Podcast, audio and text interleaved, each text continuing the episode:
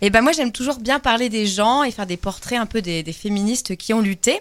Euh, du coup je vais vous parler de Flora Tristan aujourd'hui, une féministe euh, de 1803 à 1844.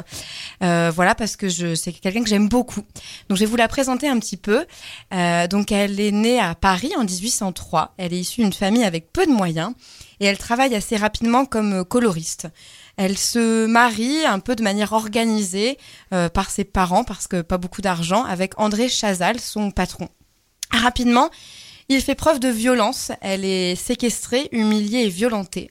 Elle tente d'échapper à son mari violent, mais le divorce n'est pas légal parce que le Code Napoléon de 1804 fait bien du tort aux femmes en les privant des droits les plus élémentaires. Mère de quatre enfants, engagée et révoltée, elle voyage pour écrire sur la condition des femmes, leur droit à l'éducation, au divorce. Elle fait la rencontre du Saint-Simonisme. Saint-Simon, c'est une utopie qui imagine la libération des ouvriers pour reprendre possession de leur outil de travail et voir leurs conditions de vie s'améliorer.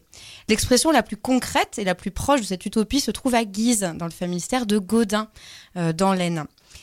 En 1838, son mari lui perfore le poumon gauche d'un coup de pistolet.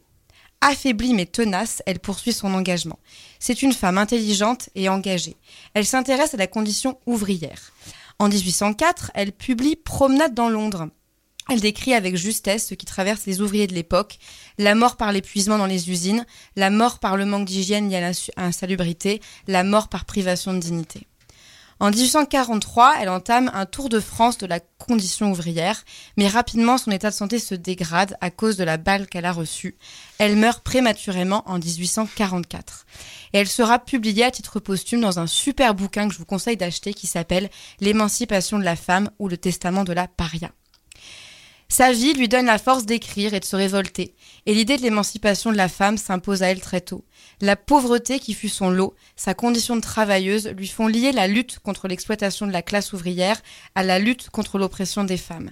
Elle aurait pu prendre la parole ce samedi 24 novembre pour dire aux Gilets jaunes et aux milliers de marcheuses de la lutte contre les violences faites aux femmes que la lutte est commune, car lutter contre le capitalisme, c'est aussi lutter contre le patriarcat. Aujourd'hui, des portraits de femmes courageuses et militantes, on peut en dresser. Nos pensées se tournent particulièrement vers les Femen, qui en Espagne ont mené une action contre un rassemblement pour la mémoire de Franco et qui ont été violemment frappées et arrêtées. On pense aussi à, à, This is no consent, le hashtag en Irlande, à propos d'un Irlandais défendu par son avocate, qui est alors accusé de viol contre une jeune fille de 17 ans. L'avocate a lié le consentement de la plaignante au fait qu'elle portait un string au moment des faits. Des photos de string envahissent les réseaux sociaux.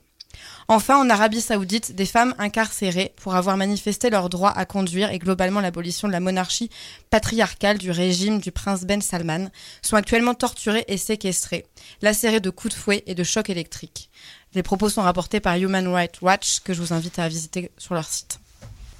Alors plus que jamais, on doit lutter on doit lutter contre tout. On doit lutter toutes et tous pour voir disparaître les violences sexistes et sexuelles à l'encontre des femmes. Il y a de nombreuses manières d'agir, et notamment soutenir les campagnes d'amnestie internationale, par exemple ici à Amiens. Nous, les bavardes, ces derniers jours, modestement, pour nous, c'est faire des pancartes, rédiger des tracts, acheter des bombes de graphes, ramasser des cartons dans la rue, contacter la presse, la presse, prévoir une sono, inonder les réseaux sociaux, boire des bières, regarder des documentaires, lire des textes fondateurs, se faire des câlins, s'engueuler, impliquer de nouvelles personnes, écouter des chansons de meufs engagées, chanter des chansons de meufs engagées, découper des articles, coller des affiches, être inclusive, non jugeante, faire une révolution intérieure, vouloir des changements de société, signer des protocoles de lutte contre les violences, accompagner des victimes au commissariat, maintenir et réclamer des droits, ne plus avoir peur de dénoncer les humiliations, les agressions, avoir des mots pour dire, c'est d'avoir créé un collectif lesbien, bi et trans et hétéro-friendly, féministe, non mixte.